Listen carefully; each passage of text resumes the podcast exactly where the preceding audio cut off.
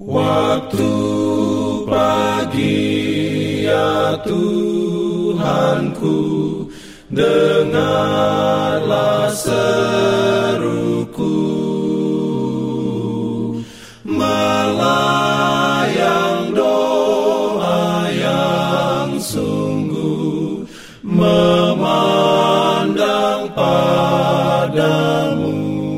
Selamat pagi pendengar Radio Advent Suara Pengharapan. Mari mendengarkan suara Tuhan melalui tulisan pena inspirasi Menjadi putra dan putri Allah.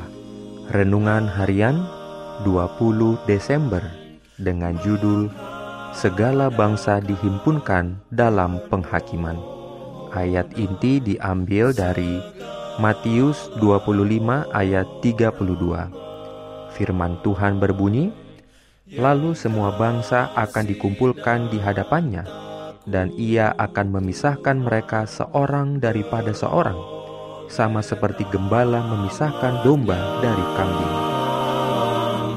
Diberikannya perlindungan dalam pimpinannya. Urayanya sebagai berikut. Pemandangan penghakiman itu akan terjadi di hadapan segala bangsa, karena pada penghakiman ini pemerintahan Allah akan dibenarkan dan hukumnya akan berdiri tegak sebagai suci dan adil dan benar. Pada waktu itu, setiap perkara akan diputuskan dan hukuman akan dijatuhkan atas semuanya. Dosa tidak akan tampak menarik lagi pada saat itu melainkan dosa itu akan tampak dalam segala kengerian yang dahsyat. Lalu semua bangsa akan dikumpulkan di hadapannya. Setiap perbuatan, kecil dan besar, harus dibawa ke dalam pengakuan.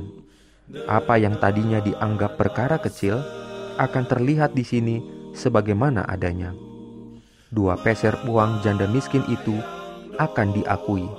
Secangkir air minum yang diberikan itu penjara yang dilawat, orang lapar yang diberi makan, masing-masing akan membawa upahnya. Dan juga kewajiban yang tidak diselesaikan, perbuatan mementingkan diri tidak akan dilupakan. Dalam pengadilan terbuka, sekeliling tahta Allah akan tampaklah suatu hal yang berbeda sekali dibandingkan ketika hal itu dilakukan. Akan tampaklah bahwa segala kesenangan dan pemanjaan yang mementingkan diri ini telah membuat manusia itu menjadi orang yang mengasihi kepelisiran daripada mengasihi Allah. Tetapi tidak perlu bagi seseorang tertipu, dan kita pun tidak akan tertipu jika kita telah mengambil pendirian kita sepenuhnya dengan Kristus untuk mengikut Dia melalui hal yang buruk, demikian juga dalam hal yang baik.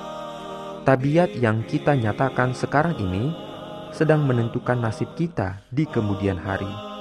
Kebahagiaan surga akan ditemui oleh penyesuaian diri kepada kehendak Allah, dan jika manusia menjadi anggota keluarga kerajaan di surga, itu karena surga telah memulainya dengan mereka di bumi ini. Orang-orang saleh akan membawa setiap anugerah, setiap kesanggupan yang indah dan disucikan ke dalam istana surga dan menukarkan bumi demi surga. Allah mengenal siapakah orang yang setia dan benar dalam kerajaannya di bumi ini dan orang-orang yang melakukan kehendaknya di atas bumi sama seperti di dalam surga akan dijadikan anggota keluarga kerajaan yang di atas. Amin. Pimpin aku ya